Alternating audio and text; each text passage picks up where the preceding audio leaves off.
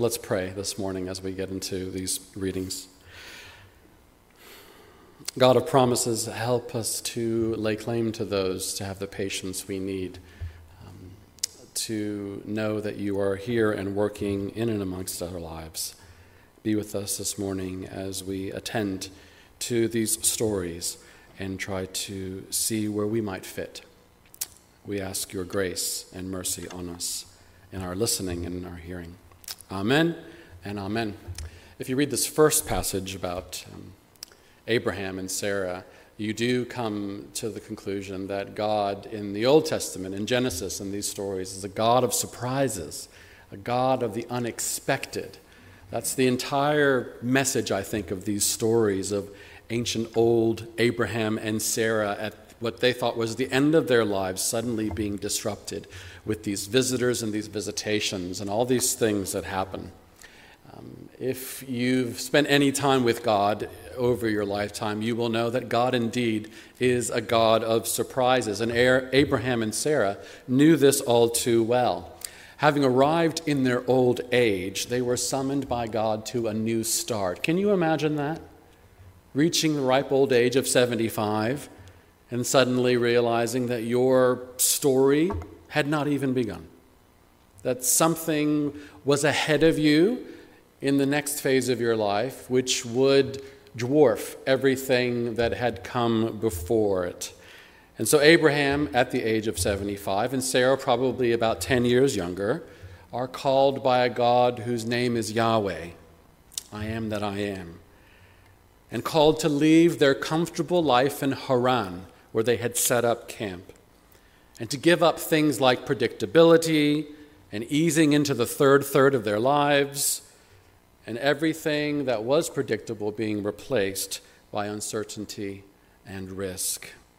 And for the next 25 years, they pursued this dream of faith that God called them to, waiting on a promise that they might become parents of a great nation.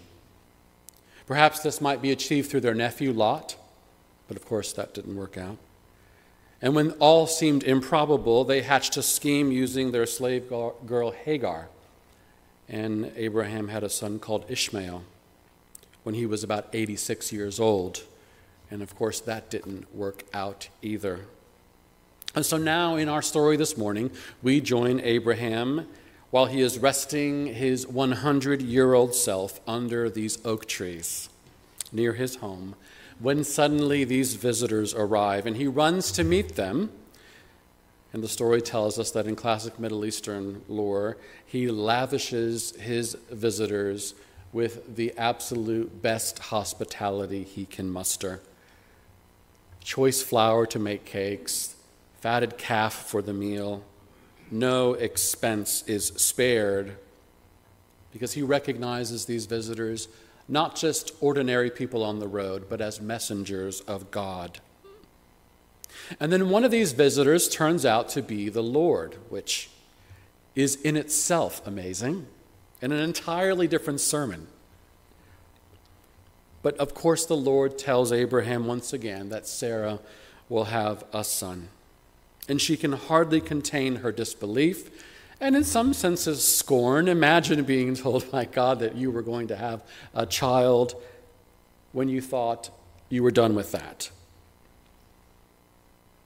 And of course, the next year she does have a son, whom she calls Isaac. And in the original language, the words that are chosen for his name means he laughs. He laughs. And so, through the story of faith, the laughter of scorn suddenly is transformed into the laughter of disbelief. This morning, I want to tell you that faith, in some aspect, is holding on to the promises of God even when you have no reason to. Faith is holding on to the promises of God even when you have no reason to and when there's no evidence around at all. Laughter. I remember the uncomfortability of certain types of laughter. When I was living in Japan working at an English speaking church, my colleague was from South Africa and he was twice my age. He was at the end of his career. And I remember one time um, he had this habit uh, of any time there was an uncomfortable thing happening in church, any time there was a crisis, he would often respond by simply breaking into uncontrollable laughter, which flummoxed everybody around him. It made us all scratch our heads thinking, what is going on here? And one time in particular, we were discussing a particularly distressing matter, one which had me awake at night, losing sleep. And the next day I came in to discuss this with him because I just couldn't figure out what to do, what we should do, what the church should do, and only to find out that that issue had suddenly resolved itself. It had disappeared. It no longer was an issue or a matter that we needed to worry about. And of course, as I was trying to figure out what had happened, to do a proper post mortem on what had occurred and and to figure it out and to, to break it into pieces so that I could learn from it and understand, I remember that his response was just uncontrollable laughter. And I was so angry. How dare he laugh at such a serious matter? But it turns out this is actually quite a very African thing. In 2011, I went on a tour of South Africa, and we were um, in Johannesburg and in Cape Town, and we went into the townships where we were visiting social care projects that the churches had set up. And I remember one conversation in particular with one of the older ladies, a gogo, grandmother, and her speaking about the fact that we had just come from the apartheid museum. And we, as Americans, we were trying to understand what it was like um, to so recently in history live under the yoke of apartheid. And I remember her astonishment as she broke into laughter and she said, Do you realize that there was a day when it was illegal for you and me to be sitting around this table having dinner? And then there was a day a few weeks later when all of that disappeared? So do you understand how strange that is? There was a day when Nelson Mandela was in a prison and then a few years later, he was elected the president of our country. She was astonished. And when I asked her, and what do you make of that? She once again broke into laughter. She said, Well, isn't that the way God works? He's always up to something.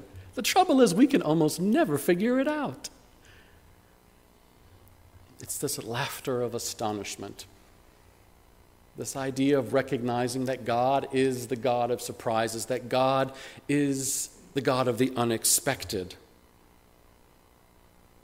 My point here is that God is still a God of surprises. And God's promises are still sure to us, but they often come to pass in the most unexpected ways. And if all of this story about childbearing late in life is unbelievable thousands of years ago, how much harder is it now? William Pollard is a physician and um, a physicist, and he also became an Episcopal priest, an Anglican priest in the States. And he once wrote a book saying that modern science had, in some ways, imprisoned us in thought patterns of space and time and matter, which function in accordance with mathematically understandable and predictable precision, but with no place for the transcendent or the supernatural. He said, because of the statistical character of scientific laws, the best that can be done through science is to predict the most probable course of events. But divine providence, in its biblical sense, manifests itself chiefly in those crucial turning points at which history takes the most improbable turn. This theme of the unexpected God working in unexpected ways is the story of the Bible itself. Remember the murderer on the run who's keeping his father in law's sheep. And God appears in a flaming bush and declares, I have observed the affliction of my people. I have heard their cries on account of their taskmasters. Indeed, I know their sufferings, and I have come to deliver them. And the stammering Moses, who went reluctantly to the Egyptian Pharaoh and demanded that the Hebrew slaves be set free. And God, through Moses delivering them against insurmountable odds, led them through the Red Sea and across the wilderness. into the unexpected land flowing with milk and honey and forged them into a new and improbable nation. And then, when the nation found itself in Babylonian captivity, cut off from their homeland and presumably their God, the God of the unexpected shows up in Babylon, in exile, in an unlikely Persian king named Cyrus, who decreed that the captives could go home. And then there's the, t- the unexpected, time altering, history defining, unexpected transitional event.